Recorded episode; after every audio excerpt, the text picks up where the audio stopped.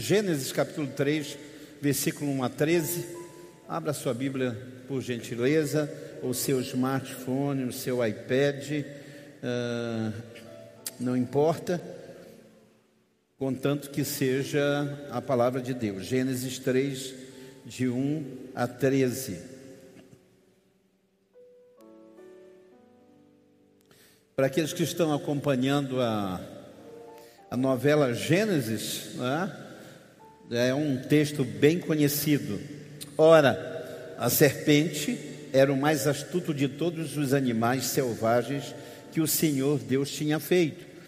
E ela perguntou à mulher: Foi isso mesmo que Deus disse? Não comam de nenhum fruto das árvores do jardim? Respondeu a mulher à serpente: Podemos comer do fruto das árvores do jardim. Mas Deus disse: Não comam do fruto da árvore que está no meio do jardim, nem toquem nele, nele, do contrário, vocês morrerão. Disse a serpente à mulher: Certamente, vocês não vão morrer. Deus sabe que no dia em que dele comerem, seus olhos se abrirão e vocês serão como Deus, conhecendo do bem e do mal. Quando a mulher viu que a árvore parecia agradável ao paladar, atraente aos olhos, e além disso, desejável para comer, tomou do seu fruto, comeu e deu ao seu marido, que comeu também. Os olhos dos dois se abriram e perceberam que estavam nus. Então juntaram folhas de figueira para cobrir-se. Ouvindo o homem e sua mulher os passos do Senhor Deus que andava pelo jardim, quando soprava a brisa na viração do dia, esconderam-se da presença do Senhor Deus entre as árvores do jardim. Mas o Senhor Deus chamou o homem e perguntou: Onde você está? E ele respondeu: Ouvi teus passos no jardim e fiquei com medo, porque eu estava nu, por isso me escondi. E Deus perguntou: Quem lhe disse que você estava nu? Você comeu do fruto da árvore do qual lhe proibi comer? Disse o homem: foi a mulher que me destes por companheira, que me deu do fruto da árvore e eu comi. O Senhor Deus perguntou então à mulher: Que foi que você fez? Respondeu a mulher: A serpente me enganou e eu comi.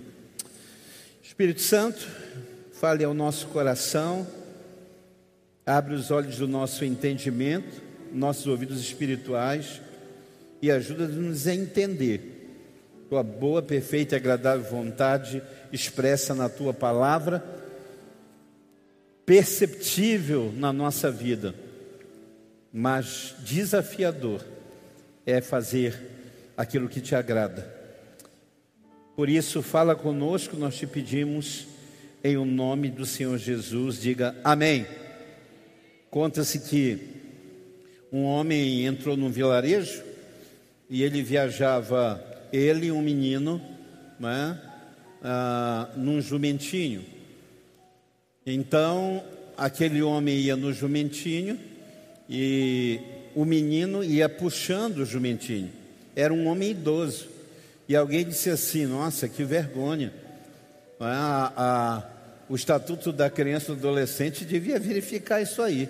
Porque esse homem maduro, em cima do jumentinho, e, e esse garoto, né, trabalho escravo, puxando o jumentinho. E ele ouviu aquilo, quando saíram do vilarejo, ele disse: Vamos fazer o seguinte, menino, sobe para o jumentinho e eu vou puxar o jumentinho. Entrou no outro vilarejo e, passando pelo vilarejo, ele ouviu alguém murmurando, dizendo: Que vergonha, essa criança com todo vigor, com toda a saúde em cima do jumentinho. E este homem, pobre coitado, idoso, onde está o estatuto da melhor idade que não vê um homem idoso desse a pé puxando um jumento enquanto um garoto está sentado sobre o animal? E aí ele falou: Sabe de uma coisa? Sobe aqui, meu neto. E aí no próximo vilarejo entraram os dois sobre o jumentinho. E aí ele ouviu uma murmuração. Que falta de senso. Esses dois sobre um animal, sobre um jumentinho. Que coisa cruel. quanto peso para um jumentinho? E aí nós chegamos a uma conclusão: que todos nós somos vítimas da tentação de nos sentirmos aceitos. Nós temos um problema sério. Nós temos dificuldade de não sermos aceitos. E por isso somos induzidos a agradar a pessoa errada. Estão entendendo? Digo amém. Então a gente vive em função de agradar alguém, e por causa disso a gente acaba agradando a pessoa errada. É o que o nosso escritor sacro, o Péricles, escreveu. Eu me apaixonei pela pessoa errada. É mais ou menos isso. E a letra continua dizendo: só Deus sabe o que eu estou sofrendo. Então, Deus cria o paraíso, faz a terra produzir frutos, e há um negócio fantástico nesse texto. É porque a Bíblia diz que os frutos brotavam e por trás disso havia uma, um sistema de irrigação fantástico de Deus. Por quê? Porque o céu ainda não, brota, não dava chuva. Então a própria terra tinha que produzir um sistema de autoirrigação. Tudo isso em favor desse homem. Depois disso, feito o Éden, tudo preparado, a Bíblia diz que tudo que o homem precisava estava às mãos, ele podia apenas estender as mãos e desfrutar. Quando terminou a criação, a Bíblia diz que todos os dias Deus vinha. E o texto que nós lemos diz que eles ouviam os passos de Deus. Isso é uma epifania, é uma manifestação de Deus na, na existência humana. Você imagina os passos de Deus naquele jardim. E eles ouviam, Deus vinha a eles todos os dias o problema é que eles conheceram um outro elemento, e a Bíblia diz que é a serpente. E nessa, nesse afã de agradar a todo mundo, eles acabam agradando a pessoa errada. E eu fiquei pensando assim, gente, já pararam para imaginar que todo pecado que a gente comete está na perspectiva de agradar alguém? Sempre de agradar alguém e via de regra, obviamente, é a pessoa errada. Sempre que erramos, estamos tentando agradar a alguém. Ou é myself, ou é yourself. Ou sou, é o alguém que está em mim, ou é alguém que está ao meu redor. Mas a grande verdade é que essas atitudes e escolhas erradas sempre são na perspectiva de agradar uma outra pessoa. E aí a Bíblia diz que Eva está no jardim e ela ouve aquele. Se fosse o Éden no Amapá, provavelmente a serpente diria: mana, mana. Meu filho perguntou assim: pai, o Abraão Davi era menor, e disse assim: pai, tem possibilidade da Nova Jerusalém ser em Macapá? Eu falei, filho, não, não temos ainda estrutura para grandes eventos, não é? como esse. Mas a serpente chama Eva, e escute, na primeira oportunidade entre agradar a Deus e a serpente, a Eva decide ouvir a serpente. Mas pasmem,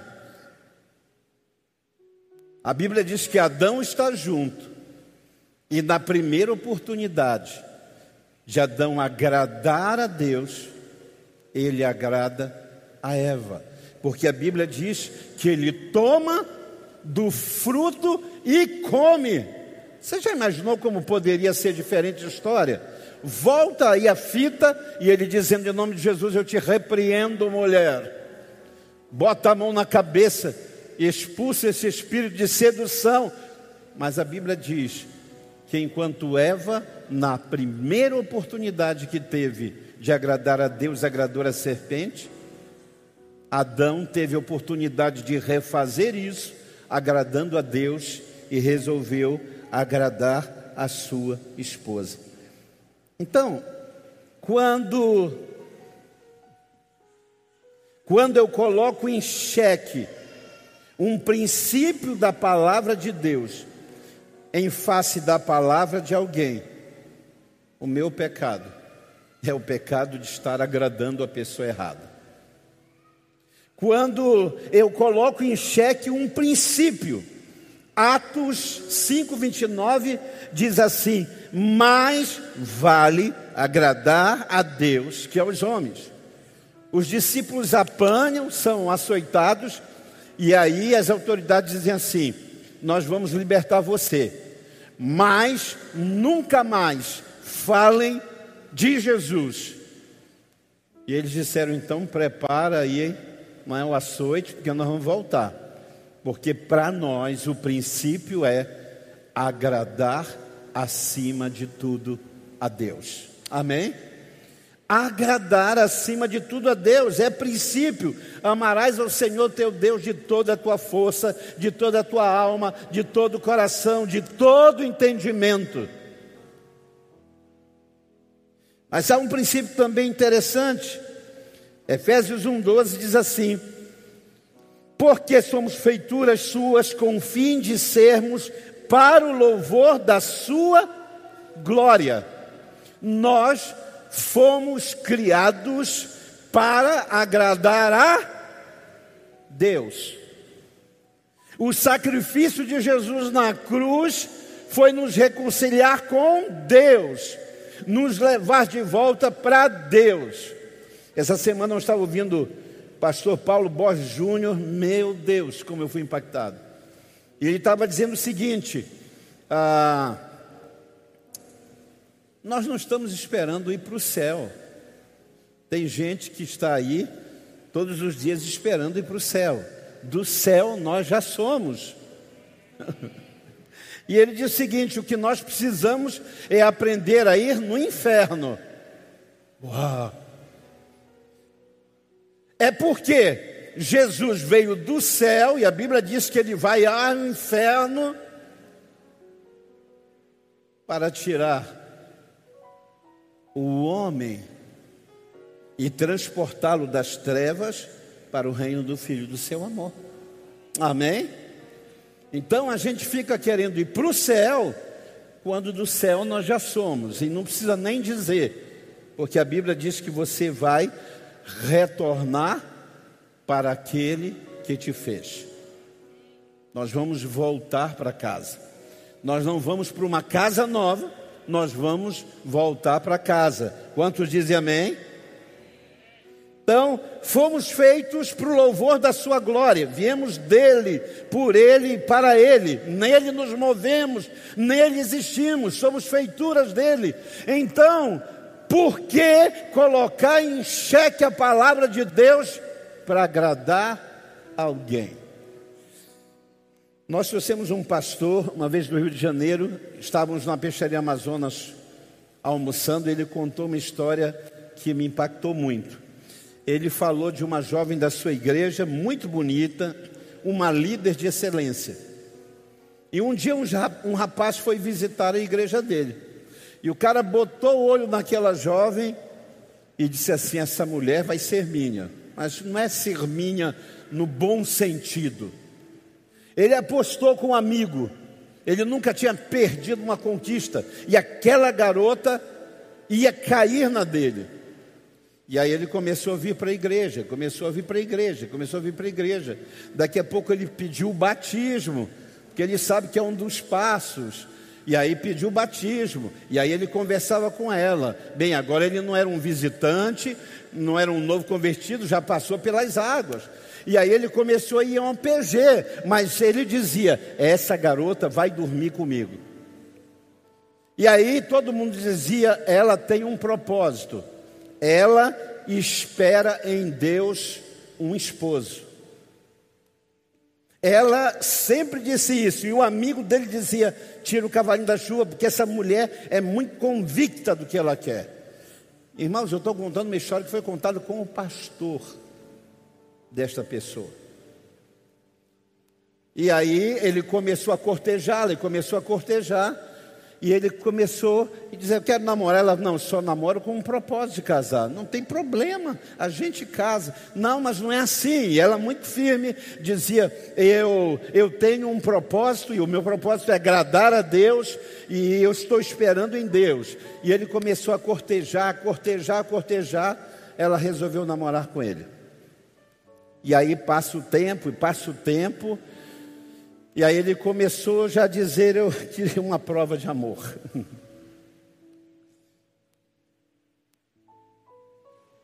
Ela devia ter dito para ele: Ninguém tem maior amor do que este. E ela disse: Não, eu tenho um propósito. E eu só vou dormir com o homem que eu casar. E aí ele disse: Pronto, então vamos começar. E ele começou a fazer planos, ele começou a trabalhar, e ele começou, a, e foi, e foi, e, e perto, ficaram noivos. Escute isso. A serpente, a live. A serpente não morreu, ela está aí. E aí ele chega e diz assim: faltando um dia para o casamento, está tudo certo.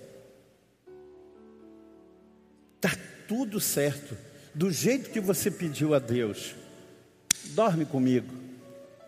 E ela pensou: poxa, 24 horas.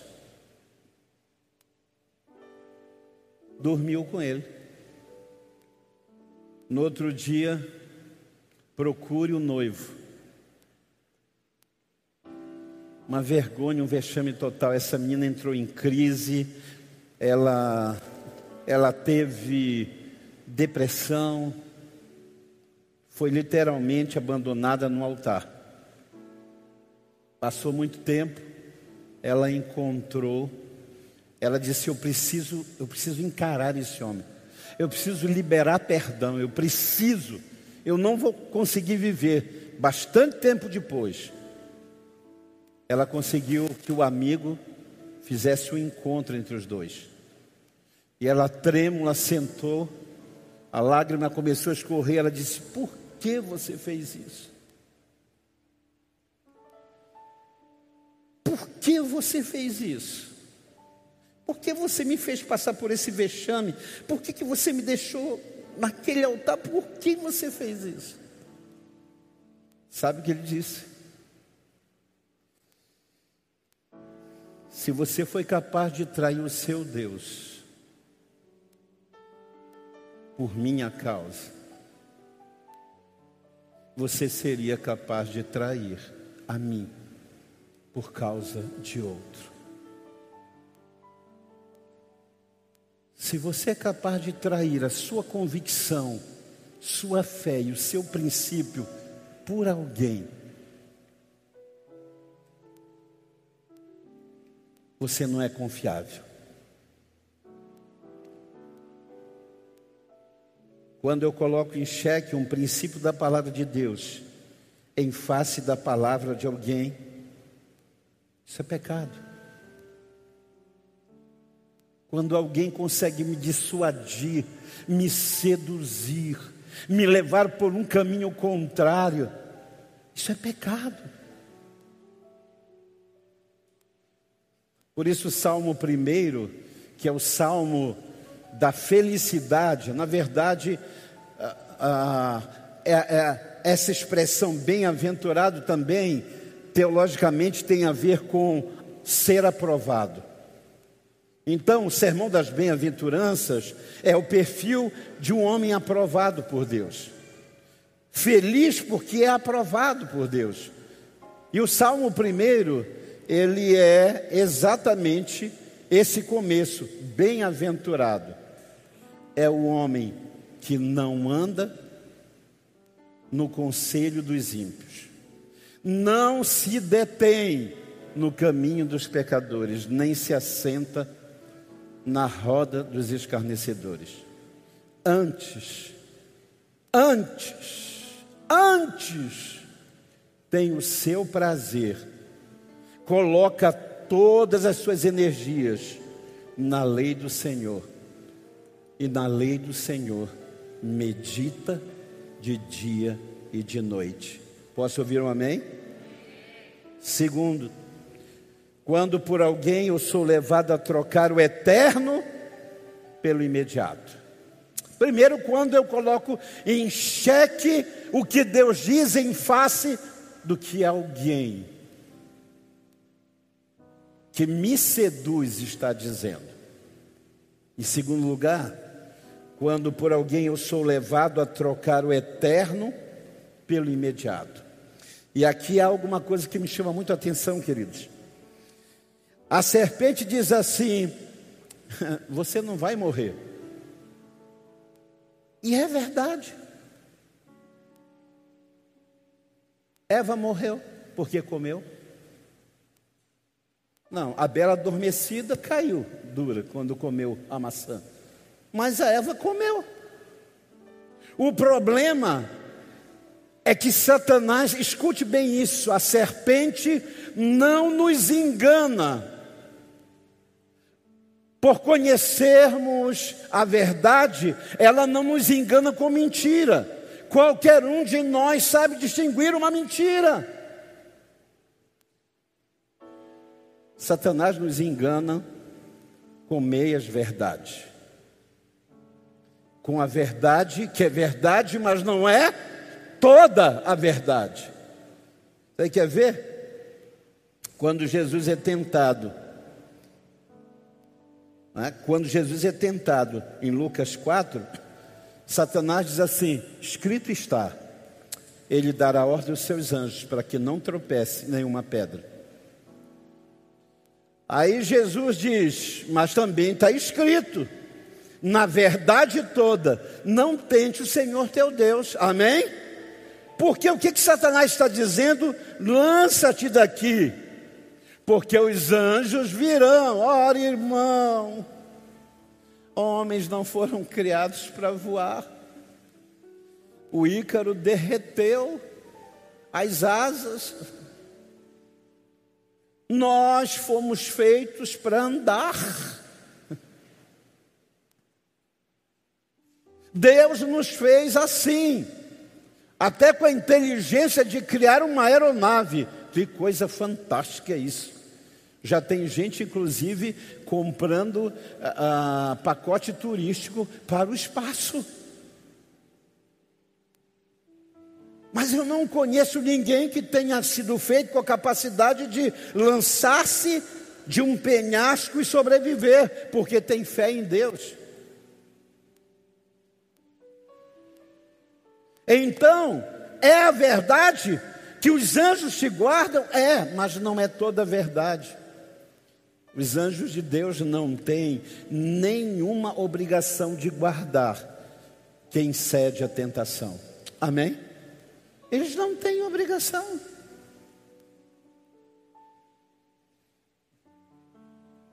Eu conheço a história de tanta gente que diz: Ai, pastor, ainda bem que o senhor chegou, já ia pecar. Foi. Não, querido, é você. Está escrito que a decisão é tua. O Senhor diz para cair, o pecado jaz à tua porta e é você que tem que resolver com ele. Não é o pastor, é você. É você. Um amigo meu estava contando que, que o, o pastor bateu na porta de um, de um hotel e tinha um rapaz lá cristão com uma moça cristã. E quando ele abriu a porta achando que era o entregador, que era o, garçom alguma coisa, ele viu o pastor e disse: Ai, pastor, graças a Deus, eu estava aqui dentro orando, Deus me livra, Deus me livra. Aí bate na minha porta quem o pastor. Isso não é livramento, isso é cara de pau. Então escute. Quando por alguém eu sou levado a trocar o eterno pelo imediato, eu estou pecando. E eu preciso entender que eu estou pecando. quando eu sou capaz de trocar um fruto gostoso e agradável que não me mata hoje, mas me tira da rota da eternidade. E deixa eu dizer para você, o apóstolo São Paulo disse: a nossa vida se resumisse só aqui, nós seríamos os mais infelizes dos homens. Se a nossa vida se resumisse a aqui e agora, seríamos os mais infelizes. Sabe por que os crentes, eu concluo, os crentes do século passado no Brasil, o Brasil deve ter em torno de 130 anos de evangelho. Sabe por que aqueles crentes eram tão felizes? Gente, eu nasci num lar abençoado, de gente que estudou, que trabalhou, que conquistou. Minha mana está aqui. Fomos muito abençoados. Eu gostava de ver o meu pai hoje, aniversário dele se estivesse vivo. Eu amava ir para o supermercado, criancinha. Meu pai exagerado. Eram carrinhos e carrinhos, um atrás do outro. Eu achava o máximo. Mas nesse, na mesma igreja, pessoas que não conseguiam ter uma sacola de supermercado preenchida eram tão felizes e iam orar por nós em casa.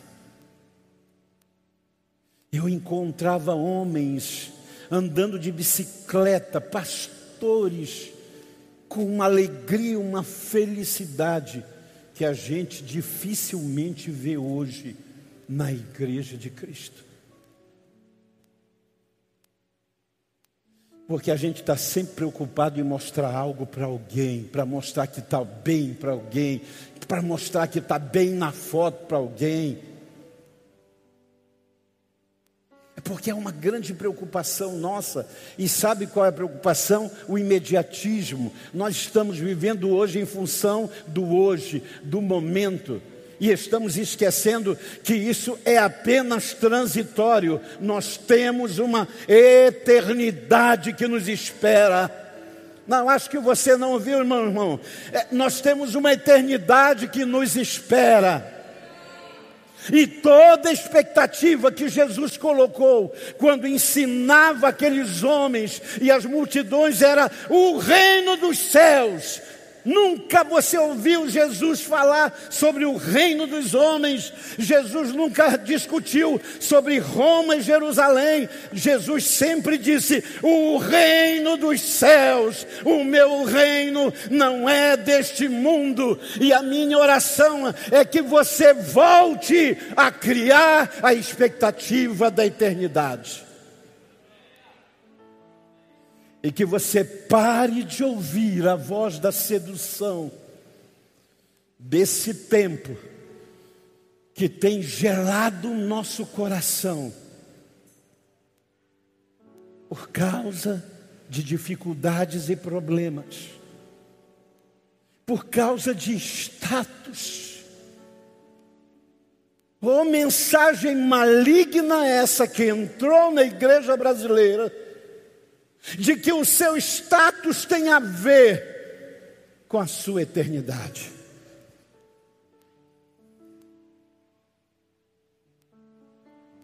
Lázaro está lá, no seio do pai Abraão. E o homem que tinha uma vida regalada olha e diz: Ô oh, meu pai, manda que o Lázaro molhe apenas com seu dedo a minha língua, eu estou em agonia. Eu nunca tive medo do fogo do inferno. Eu sempre tive medo de morrer sem conhecer o propósito de Deus para minha vida. E é isso que eu quero convidar você essa noite. Você que talvez como Eva Você e ela, eu, criados para a glória do Senhor, criados para a eternidade, criados para viver a perspectiva do que é vida para Ele. Você está vivendo, ouvindo e agradando a quem você não deveria ouvir e agradar.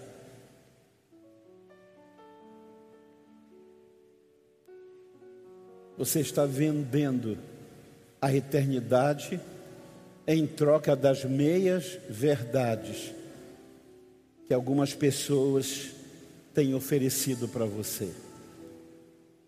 Por isso eu quero te convidar essa noite. É uma noite de ceia, é uma noite de mesa posta, é uma noite de mesa do nosso encontro com a verdade e essa mesa tem um resumo de toda a verdade bíblica: o sangue, o corpo partido, o sangue derramado, a comunhão. Nessa mesa estão todos os princípios. O princípio da unidade de estarmos juntos, o princípio a, a, da remissão pelo sangue, o princípio da unidade com um corpo que não pode ser partido. O que mais nós queremos?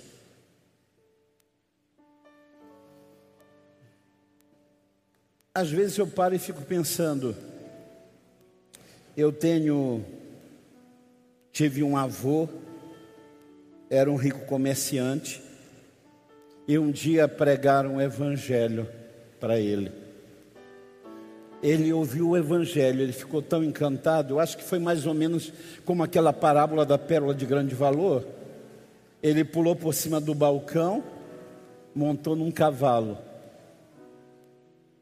e terminou seus dias pregando o evangelho. na selva amazônica, no interior do Pará, desbravando, uh, no Maranhão, em todo lugar. Sabe a recompensa dele? Quando eu passo na Stefan Ruat, tem uma rua lá escrita assim, com um pincel Deocleciano Cabralzinho de Assis. Toda a recompensa.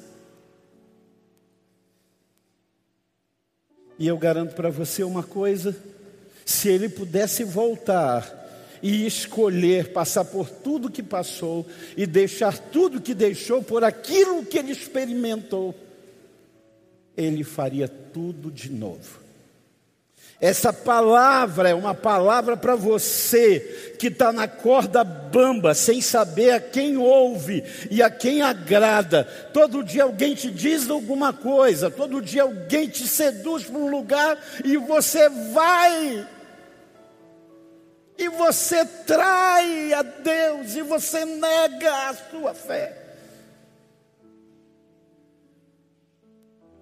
Essa é uma mensagem para te desafiar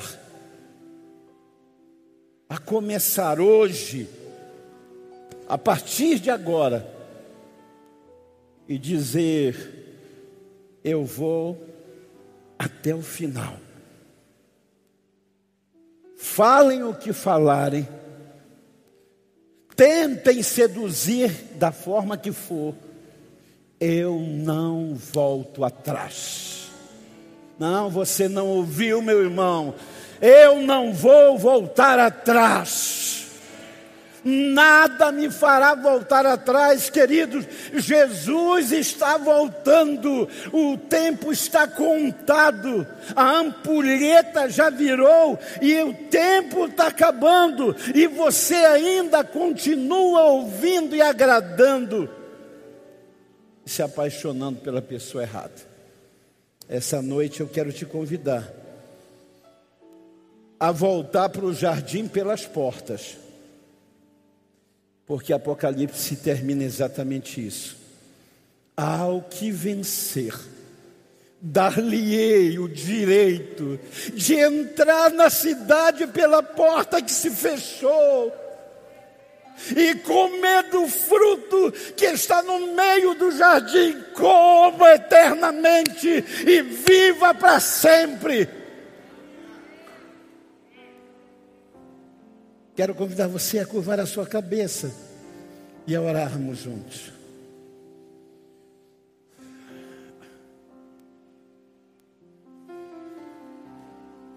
Talvez seja essa a sua vida a sua realidade. Talvez você esteja por um fio e Deus te, te trouxe aqui porque você está dizendo: Eu acho que eu vou. Ah, eu acho que eu vou, eu vou, eu vou para lá. Não. Eu acho que eu vou tomar o fruto e vou comer, é agradável, é bom. E olha, eu não vou morrer. Deus está te convidando a uma conversão a uma mudança de direção, ao arrependimento,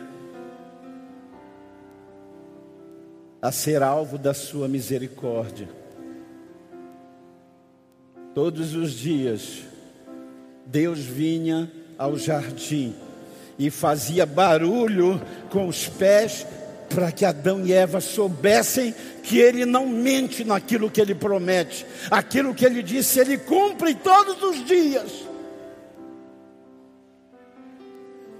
Mas como o homem perdeu a capacidade de ouvir a sua voz, Deus enviou Jesus, carne e osso, andou entre nós, viveu como nós vivemos morreu, ressuscitou e 40 dias foi visto pelo menos por 500 testemunhas.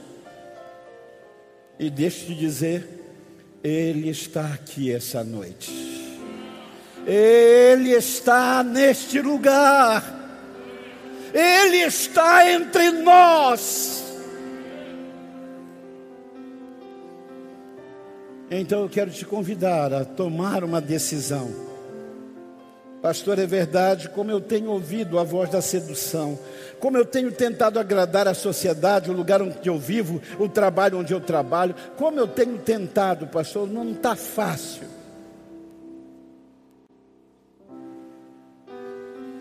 Não é fácil, mas é possível. Por isso eu quero que você curve a sua cabeça, que você ore nesse momento, em nome de de Jesus. Fale, fale com Deus, rasgue o seu coração. Diga para Ele, a Deus todos os dias. Já está recorrente na minha vida ouvir a voz errada, agradar pessoa errada. Eu quero agradar a Ti. Eu quero. Que o meu nome seja mencionado nos céus de forma agradável. Deus diz a Jó, conhece, Deus diz a Satanás: Conheces o meu servo Jó? Homem justo, temente,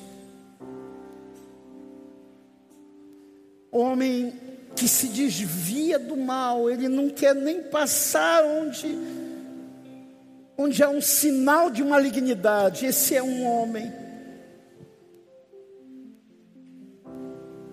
Ore, fale com Deus.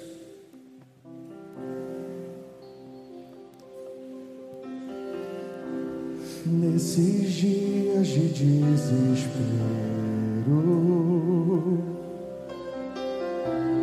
incerteza e medo há em uma salvação eu creio creio em ti, creio em ti. Acredito em Jesus Cristo, acredito em Deus o Pai, acredito no Santo Espírito que nos vida nova traz. Acredito na cruz de Cristo e que a morte enfim venceu. Acredito que ressurreto muito em breve voltará. Creio em ti.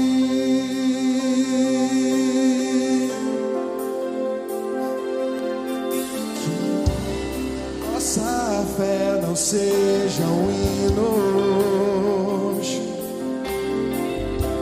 apenas notas em canções.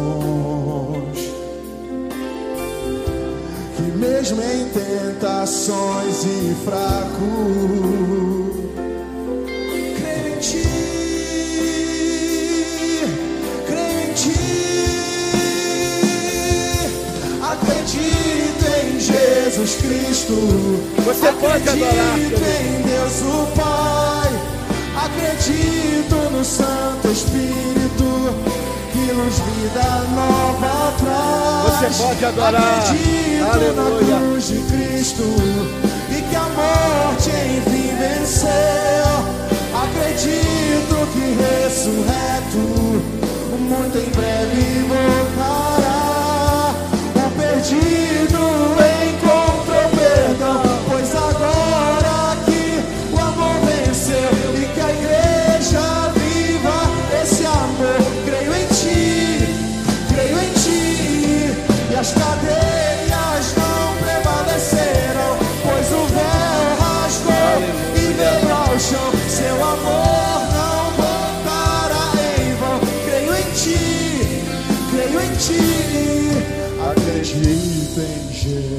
Cristo.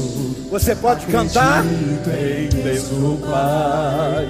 Acredito no Santo Espírito que nos vida nova traz. Acredito na cruz de Cristo e que a morte enfim venceu. Acredito que ressurreto muito em breve voltará.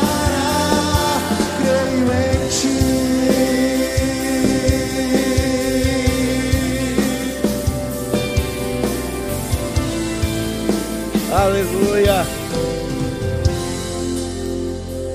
Enquanto todos estão de cabeças curvadas orando, eu quero saber se essa noite há alguém vivendo nessa corda bamba, vivendo nessa zona de perigo, ouvindo a voz, ouvindo meias verdades, ouvindo a sedução, e você gostaria de dizer, Deus, em nome de Jesus, chega, eu não fui feito para isso. Eu tenho um Deus para falar, eu não me nivelarei ao nível da serpente.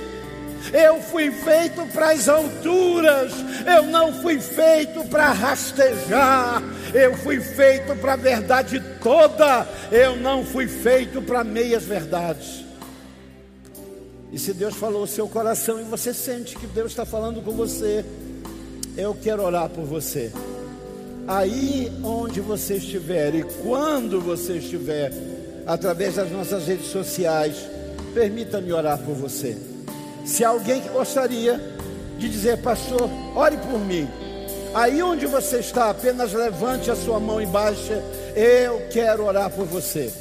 Onde você estiver, Deus te abençoe. Deus abençoe a sua vida. Deus te abençoe, rapaz. Quem mais gostaria de fazer isso? Deus abençoe esta senhora. Onde você estiver, apenas levante e baixe a sua mão. Eu quero orar com você. Aí onde você está. Deus falou com você, você entendeu a palavra, então erga a sua mão onde você estiver e me permita orar por você. Em nome de Jesus Cristo. Você pode levantar as duas mãos. Eu quero orar nesse momento. Pai, em nome do Senhor Jesus, eu agora oro por essas pessoas. O Senhor conhece a vida de cada uma delas. O Senhor sabe as necessidades, os perigos, o Senhor sabe a sedução, o Senhor sabe, ó Deus, os conflitos entre ouvir a tua voz e te agradar, e ouvir a voz e agradar a alguém. Mas essa noite nós te pedimos, Pai, quando comermos e bebermos o cálice, quando comermos desse pão, fortaleça, Senhor, conduza-nos pelo caminho da vitória. É a nossa oração, é a nossa súplica. Nós clamamos a Ti, Pai, que ao redor dessa mesa nessa hora, ah Deus, Tu tragas entendimento, Tu tragas arrependimento. Tua palavra diz: examine-se antes de comer e beber que essa noite faças calar toda voz que não seja a voz do teu doce Espírito. Em nome de Jesus, diga amém. Dê um aplauso ao Senhor.